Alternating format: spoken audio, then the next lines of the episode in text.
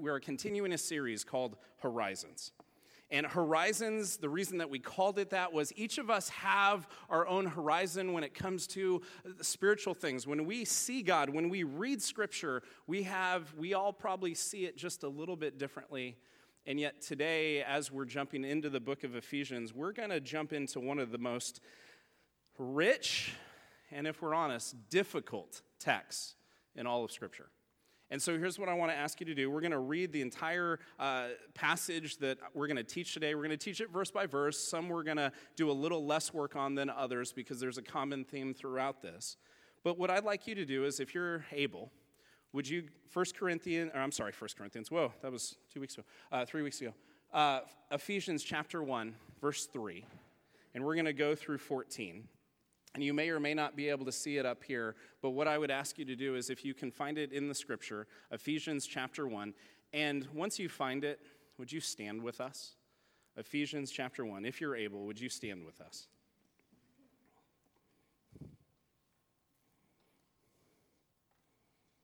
Ephesians chapter 1, starting in verse 3, here's what it says from Paul the Apostle inspired and by the Holy Spirit. He says this Praise be to God the Father and of our Lord Jesus Christ, who has blessed us in the heavenly realms with every spiritual blessing in Christ. For he chose us in him before the creation of the world to be holy and blameless in his sight. In love, he predestined us for adoption to sonship through Jesus Christ in accordance with his pleasure and will, to the praise of his glorious grace, which he has freely given us in the one he loves. In him we have redemption through his blood, the forgiveness of sins in accordance with the riches of God's grace that he lavished on us with all wisdom and understanding. He made known to us the mystery of his will according to his good pleasure, which he purposed in Christ to be put into effect when the times reach their fulfillment, to bring unity to all the things in heaven and on earth under Christ. In him we were also chosen, having been predestined according to the plan of him who works out everything in conformity with the purpose of his will, in order that we, who were the first to put our hope in Christ, might be for the praise of his glory.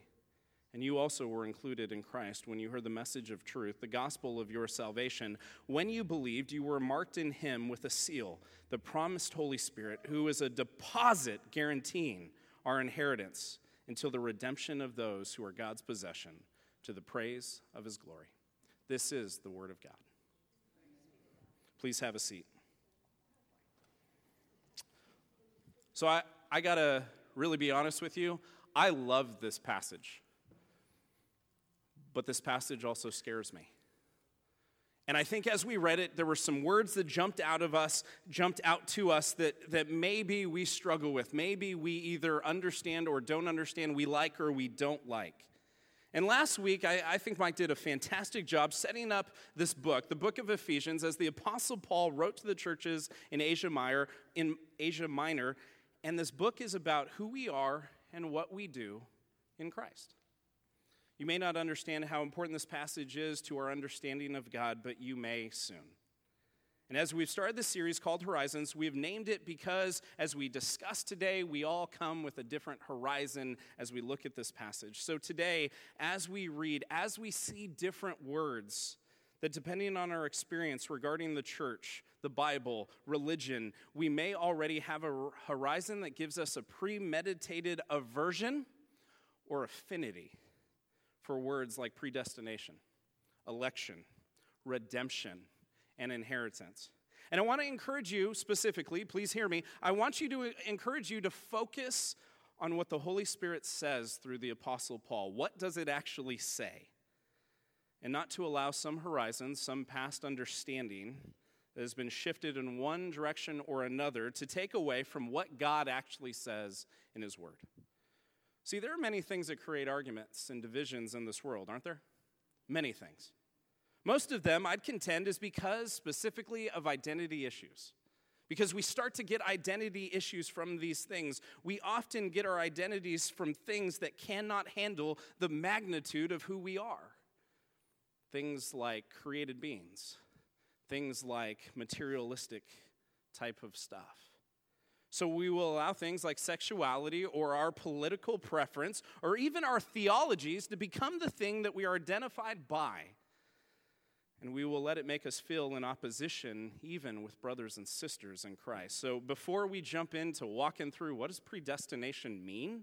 What did Paul mean when he said it? I want us to see what Paul said to the church in Corinth before he said one of the most popular marriage verses or popular wedding verses ever in 1 Corinthians 13. Here's how he starts that love chapter. He says this If I speak in the tongues of men or of angels, but do not have, what's that word? Love. I am only a resounding gong or a clanging cymbal. So don't forget that as we study this that it is truly about us understanding that God loved us perfectly in spite of us, and we get to love Him back. Often we attempt to impress God with our absorbed information because that doesn't require any personal or relational risk. So we start to act as if we know so much and we think that we're more spiritual because of the verses that we can regurgitate. So please know that you can think that you have the best theology ever you can explain it eloquently and still be without Christ. Because you've made it about what you can do rather than what Christ has already done for you. I saw this tweet, Twitter. I saw this, uh, he's, he's a speaker and things like that. He had this tweet, and it, I felt like it applied to this. Bob Goff said it this way Loving people the way Jesus did is great theology. And I couldn't agree more. But I would go a step further. True biblical theology produces love for others rather than someone looking for a fight. Because often when we start to look at different theologies, we start to corner ourselves or isolate ourselves and say, I'm only with these people. And that's off. So here we go Ephesians chapter 1, verse 3, buckle up. Praise be to the God and Father of our Lord Jesus Christ who has blessed us in the heavenly realms with every spiritual blessing in Christ. Bless has a few different uh, definitions, but blessed in this context is the word that we get eulogy from. It means to praise or commend. That is the purpose of God's creation, His people, His church. It is to praise Him. You know, we just practiced heaven a little bit a few moments ago. And when we bless him, when we bless him, it is through our words and our actions actually lining up together. But when he blesses us, it's about our status. It is about our position that is found in Christ. That is the true blessing. So, how much blessing do we have from God in Christ? According to this, all of it. Every spiritual blessing. So, let that sink in. If you've come to Christ, if you said yes to Jesus, your status is in Christ Jesus. You receive all the spiritual blessings. He continues, verse 4 For he chose us in him before the creation of the world to be holy and blameless in his sight. So now we're getting into a depth of understanding that for some of us may be a little bit harder for us to reconcile. He chose, it says. It's interesting. Because the way many of us live or the way we act is if we chose Him, right? Isn't that how we live? Well, we chose Him. We start to act, and we never say this out loud, but we start to act as if God's lucky to have us in His entourage. But that isn't biblical. What, does, what actually comes from Scripture is a proclamation that God is the one who is active throughout all of our salvation story. All of it. And what I mean is that when you or I think about how we got to where we are, if we're a follower of Jesus, if we're honest, we have to come to the conclusion that at some point God intervened, didn't He? Because for me, personally, and some of you know this and some of you don't, I wanted nothing to do with Jesus. I shook my fist at him. I wanted nothing to do with him. I was good at being an atheist, yo. I love to argue with people. Somebody would be like, God loves you, shut up. And then I would just argue with them. And it was sport for me. But because God intervened, even though I wanted nothing to do with him, I was a blasphemer. I was an opponent of everything about God as I grew up. That's why I resonate with what the Apostle Paul says in 1 Timothy, my name, uh, 1 Timothy chapter 1. He says, I thank him who has given me strength. Christ Jesus, our Lord, because he judged me faithful, appointing to me his service. Though formerly, this is Paul the apostle who killed Christians prior to becoming one. Though formerly I was a blasphemer, I was a persecutor, an insolent opponent. Ooh, I love that word. But I received mercy because I acted ignorant, ignorantly in unbelief. And the grace of our Lord overflowed for me with the faith and love that are in Christ Jesus. This saying is trustworthy and deserving of full acceptance that Christ Jesus came into this world to save sinners, of whom I am the foremost. But I received mercy for this reason that in me, as the foremost, Jesus Christ might display his perfect patience as an example to those who were to believe in him for eternal life. Paul understood where the mercy came from and who gave it to him. And it wasn't because he earned it, but because God gave salvation to him, not because of what he's done, but because of what Christ has done. And he uses this word insolent. It means to be closed minded in an argument no matter the facts. You ever been there? I don't care if you're right. I'm still going to argue with you. That was Paul when it came to the Lord. And that was me. I wanted nothing to do with this Jesus that Christians spoke of. And yet, God, in His mercy, God, in His mercy, through my kicking and screaming and tantrums being thrown spiritually, chose me to show me grace and grace abundantly in spite of me. And because of his kindness and the grace and mercy and faith that he gave me, I repented, I received, and I ran after Jesus like there was no one else worth following. So, according to this verse in Ephesians, when did God choose? If you remember, according to this passage, it was before the creation of the world. But how can that be? Did God just see ahead? Or did he actually have authority over what was to come? This is a question I believe that most people struggle with, with our finite understanding of God. So let me ask you a question that if you are a God fearing, Bible believing, Jesus following person, you probably have to say yes. Here's the question Is God sovereign? Yes. Most of us, if we trust him, would say yes. The problem with that is we don't understand the implications that possess that we don't understand the implications that possesses when it comes to our theology, our understanding of God, and what that, being sovereign, really means. If God is sovereign, that means, in the most simple sense, He is completely in control. Completely. Not just of the gravitational pull of the sun or the beating of your heart right now, but of your past of your present and of your future. Man, I want that God that isn't surprised by anything. And see, God is not a fortune teller. He doesn't just know the future, He accomplishes the future. Write that down.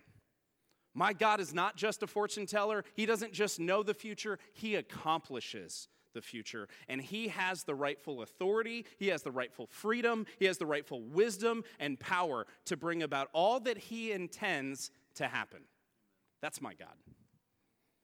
Now, if all of that is true, if everything is under his control, if everything is under his purposes and nothing is surprising to him, then why is it so impossible to believe that God chooses us to be found in him before the creation of the world? Well, when you say it like that, Pastor, I don't know. I'll tell you why we don't want to believe this. I'll give you two reasons. Here's the first reason we want to have control, don't we? We want to be able to say that we dictate what God does, don't we? You don't have to admit it, but I know, and He knows, and the person next to you knows. We want to act as if our will is stronger than God's purposes that we have a say in who we are and what we do. And so let me remind you what Ephesians is about it is about who we are and what we do. That's one reason we don't want to believe in his sovereignty, especially in our salvation story. Here's another reason we don't want to believe this, too. Because we want to think we play a bigger part in other people's salvation stories as well. Don't we? I've led a lot of people to Jesus, and I'm not saying that to say, hey, look what I've done. No, no, no. My job's to equip people to do the same now. But I realized over time that there was no specific method that worked. There was no one size fits all approach. Every but over time I noticed more and more that even if I biffed, screwed up the delivery or even offended the person or nailed it and said it perfectly, some would come to faith and some would run farther away. And you know what that made me realize over time? God is sovereign even over me even over them, even over their understanding of the good news at the time and place that they will understand it or reject it. Verse 5. In love, don't miss that. In love, if you underline in your Bible, underline those two words. In love, he predestined us for adoption to sonship through Jesus Christ in accordance with his pleasure and will. There it is. It's out there. There's the word that for some of us make us angry and mad towards people who believe in it. And unfortunately makes others become prideful because they think that they're the only ones who truly know God because they think they understand predestination. Here's what predestination means it means to predetermine before the happening happens. So, what it means. It's to predetermine before the happening happens. So, what many people want to do with this idea of predestination is neuter it, don't they? They want to soften it so it becomes more palatable, more bite size. So it'll fit better in how we view God, not from the Word of God, but from how we want Him to be. But it's unfortunately in contrast with the sovereignty. I have a pretty long quote. I've been studying uh, about this for a few weeks, and I had a theology, and I still have the same theology, but I read and I studied because teaching the church that God's allowed me to be a part of overseeing, I need to make sure I say it biblically, honestly, and in a way that by the Spirit of God you could hear it. But here's a quote from R.C. Sproul, a phenomenal theologian. He says it this way some describe it in this way God looks down the tunnel of time from all eternity, observing human responses. And so he knows what choices will be made when people are invited to respond to the gospel of Christ. On the basis of that foreknowledge, foreknew, and on the basis of these unforeseen choices of human beings, God then elects people to be saved. So, our salvation, our election is conditional upon the foreseen choices that we make. But if salvation ultimately rests upon the foreseen responses of fallen human beings to the invitation of the gospel, we might well despair of anyone ever being saved because people are dead in sin, who are by nature at enmity with God, who walk in the ways of the prince of the power of the air, Ephesians 2 says they would never make a positive response to the, the gospel. Consequently, the only one who would occupy heaven would be Christ the Redeemer himself. Christ would be a savior without saving anyone. That is, if this view of man's ability to choose God unaided or choose Christ without the predestinating grace of the Father to make that certain is the case. But in Romans 8:29 where it says that those he foreknew he also predestined, doesn't that seem to say that predestination is upon the foreknowledge of God? Of course. The answer is yes. It does teach that predestination is based on the foreknowledge of God. But what does the word foreknowledge mean? Does it mean based upon God's knowledge of the future? Meaning God simply looks down the future and looks through the future and sees who will be believe the gospel message and then predestines or elects them? See, if that were the case, it would contradict the verses above from Romans and Ephesians that make it very clear election is not based on anything man does or will do. See, that's the great part of the gospel. It's not about you. The truth is that the word foreknew in Romans 8:29 is not speaking of God's knowing the future. The word foreknowledge is never used in terms of knowing about future events, times, or actions anywhere in Scripture, but it does describe a predetermined relationship in the knowledge of God whereby God brings the salvation relationship into existence by decreeing it into existence ahead of time. R.C. Sproul. So let me, let me make that cornbread English. You didn't do anything to be saved. God didn't just look to see who would choose him, He actually gave us the faith to choose him. And He chose us. So here's the thing I think for most of us, we've understood why, we don't understand why He would predestine us in the first place. But the, sex, the text says it is in love He predestined. It is in love He predestined. Predestination is often looked at as a glass half full perspective. Don't miss this. Predestination is often looked at at glass half full perspective. We get angry at God for predestinating anyone to hell, don't we? And misunderstand that no one deserves heaven, not one person. So, if God were being fair, each and every single one of us would spend an eternity without Him. Don't miss that. But God decided to step into our history, didn't He? To walk among us to be tempted like we are tempted. And yet he did not sin, which means he just didn't do anything wrong. He did everything right. Woo! And because of this, because God Himself took on flesh, God decided to intervene in His creation, in His grace, in His mercy. He decided to save any of us by His goodness by his foreknowledge of knowing you before you were born. He knew you, he knew you beforehand, he knew you intimately.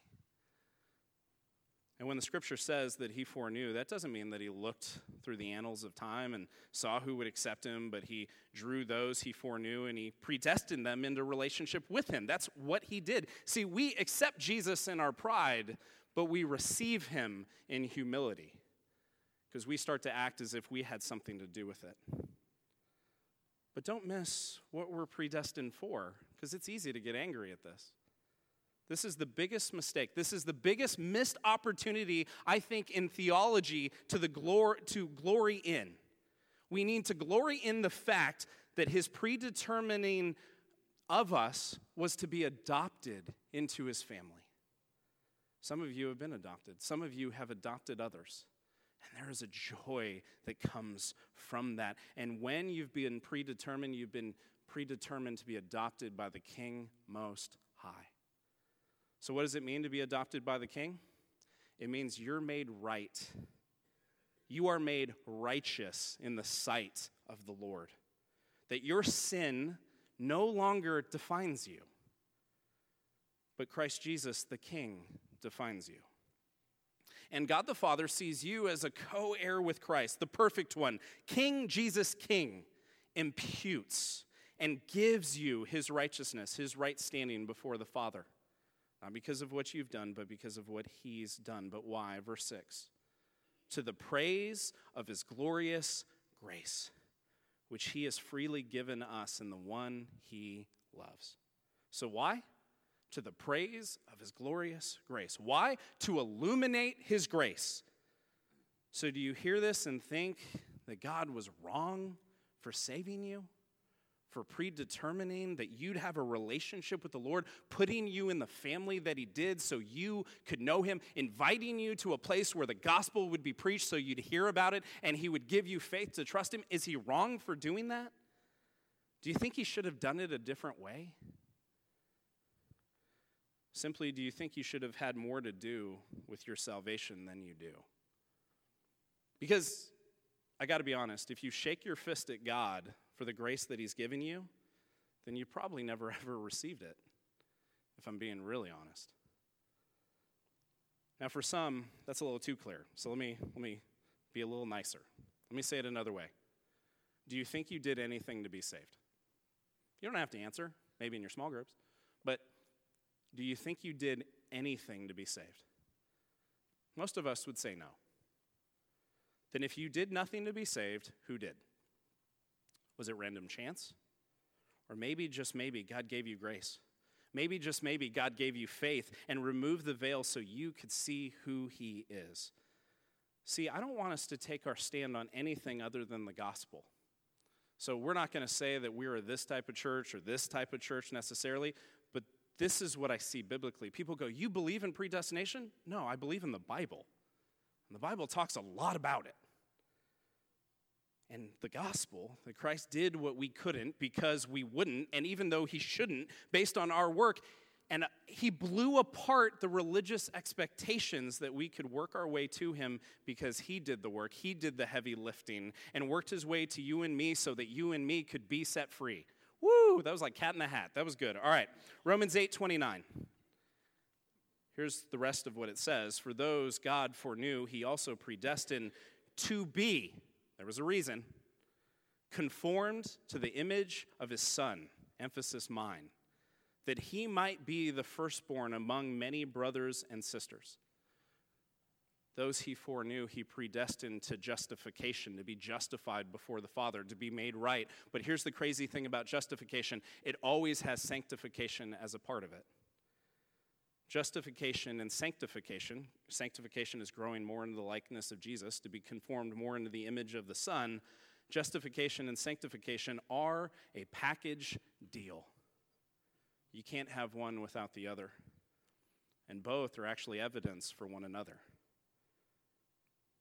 Verse 7 In him we have redemption through his blood, the forgiveness of sins, in accordance with the riches of God's grace. It says, In him, Jesus, we have redemption. The word redemption means to buy back something. The Greek language specifically means to buy back a slave who was put into slavery was put into bondage. So it is in him that we have redemption. It is through Jesus that we've been bought back at a price, at the cost of a life, the perfect life of God's only Son. See, God paid our ransom through Jesus. And through his blood, through his willingness to obey the Father perfectly and being a sin offering for us, we can be made right in accordance with God's grace. Another way to see this is because of God's infinite grace, He has the ability to forgive an unmeasurable amount of sin. You cannot out sin the cross. God has got grace, but does our God see you as a trophy of grace? You better believe it. And you have been redeemed by Christ, and you must understand that it is out of His riches of grace that you've been redeemed. And it is glorifying to God to save a sinner like you and I. Verse 8 He lavished on us with all the wisdom and understanding. I love this word lavish. It means to give without care of expense. I love this word. He gave without care of expense. And then, verse 9, he said, He made known to us the mystery of His will according to His good pleasure, which He purposed in Christ But God's will is a mystery. But the more we trust Him, the more that we read this, the more that we apply this to our lives, the more we think biblically. And His will doesn't seem as foreign and veiled as we get to know Him through His Word. Verse 10 to be put into effect when the times reach their fulfillment, to bring unity to all things in heaven and on earth under Christ. Do you know there's a time that's coming that there will be no more pain? There will be a time when we are redeemed, not because of what we've done, but because of God's holy and perfect plan. Verse 11, in him we were also chosen, having been predestined, predetermined, according to the plan of him who works out everything in conformity with the purpose of his will. In him we were chosen and too often, if we're honest, people take being chosen as being special because of something that we've done, which is not the case biblically. But there is also a response to God choosing and predetermining that is in conflict with the gospel. Some of us think we don't need to share with others about the gospel. Why? Because if they're predestined or not predestined, what's the point? The point is that you'd be faithful, church that you would actually give to others what God has given you, which is grace. I want to be a part of what God's doing. I don't want to be a part of the frozen chosen who, who think that it's okay to not do what God asks. See, if you're predestined, you will live out your faith. If you are predestined, you will live out your faith. And isn't there a tension? Like there's a rope, okay, and you have a rope, and as you have this rope, if you pull it as hard as you can, what happens? It snaps. Well, maybe not me, I'm not that strong. But like if someone pulled it really hard, it would snap. If you hold it like this, really close to each other, but there's absolutely no tension, it's limp, it's worthless. But there's something about being in the tension. Did God predestine biblically? Yes. Does God give man a choice? Biblically? Yes. There's a tension. Doesn't man have the opportunity to exercise his will? Yes. So, how can both be true? Don't they contradict? No. Because a contradiction is only when there is no possible explanation for what seems like two opposing scenarios. Could God, in His infinite grace and mercy and wisdom, predetermine yours and my salvation? Yes. And can God also give us the opportunity to choose Him? Yes. I believe so. And yet we all get up in arms because we want to treat this as God being a puppet master. Hear me. My Lord, my God, not a puppet master.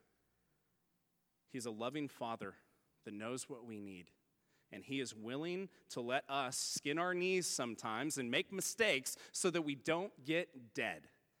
You ever make a choice that didn't seem like a good choice and you skinned your knee and it ended up being pretty bad and yet God used it for His glory? Woo! It's like He knows more about us than we do.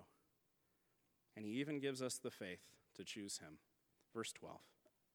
In order that we, who were the first to put our hope in Christ, might be, there it is again, for the praise of His glory. I think we're far often too consumed with how we think God should do things and miss out on how and what He does ultimately brings glory and praise to His name. Verse 13. And you also were included in Christ when you heard the message of truth, the gospel of your salvation. When you believed, you were marked in him with a seal, the promised Holy Spirit. There is not a more important evidence and moment than when the Holy Spirit, the third person of the Trinity, the comforter, the counselor, enters into your life and makes you born again. He makes you a new creation. He starts the process of making you more like Jesus. But for many of us, we live apart from the Holy Spirit, don't we? In how we talk, and how we think, and what we do. And yet, this says that you were marked in Him. You were made alive in Christ when you heard the message and you responded with belief, with faith. Being in Christ means you are now sealed in Him. You're His. And God the Holy Spirit is our seal, our evidence, and our stamp that says we are found in Christ. We are sealed so that we can not leak or lose what God has predetermined. If you're sealed, nothing's coming out. And some of us live in this tension of believing God loves us and He saves us and it was a gift, but that He'll take it back if we don't do what we think He wants us to do. And let me just be real. This is going to hurt a little. If you decide to live in liberty, if you think it's okay because you were saved by Him, so you act as if you have a black card spiritually and an unlimited budget to sin, I'd contend that you never met Him and you were never sealed. But there's a freedom in knowing, God, knowing God's will for you to be adopted that you don't lose that designation because you fail your Heavenly Father. My kids will fail me. I failed my parents, and yet I never stopped being their son. My kids never stopped being my kids, and we never stopped being his. Verse 14 Who is a deposit, guaranteeing our inheritance until the redemption of those who are God's possession to the praise of his glory. Those of you who are found in Christ are God's possession to the praise of his glory. Your election, your redemption, you being on a trajectory towards your inheritance is to the praise of his glory. And here's the thing it's not about you, it's about him, even your salvation. Ooh. So I ask this question a lot. I usually don't preach it, but as I look at the text, I think it actually answers it. When does someone get saved? When does someone receive salvation? I actually think there are three answers that are correct and applicable. Let me show them to you past, present, future. Before the foundation of the earth, God knew you. Election. God predetermined that you'd be adopted. Present, He redeems you. And when He redeems you, He redeems you through grace and your response by faith. And future, your inheritance. Knowing because you were sealed by Him, it was a deposit for your future inheritance, it was the down payment of what was to come. Again, I hope you can exist and thrive in this tension, but also see the beauty of what God is saying through Paul in this passage. Here's what this understanding of God's sovereignty and predetermination do for me it's like a warm blanket. It makes me feel so much better about my God because it is a phenomenal reminder that He is completely in control and I am His and He is mine. But some of us, if we're honest, we hear this and we become an insolent opponent. I don't care what it says. I don't want it to be like that. I don't believe in that. But there is nothing that changes my status and my right standing before the Father in His sight because of what Christ has done, because it was enough. And I have a future inheritance to look forward to and an eternity with Lord forever and ever. Amen. God created the tension, church, and He's okay with it. And I believe you should be too. Let me close with this before we receive the offering and continue to worship. In Ephesians chapter 3 verse 16, we're going to teach on this in a few weeks.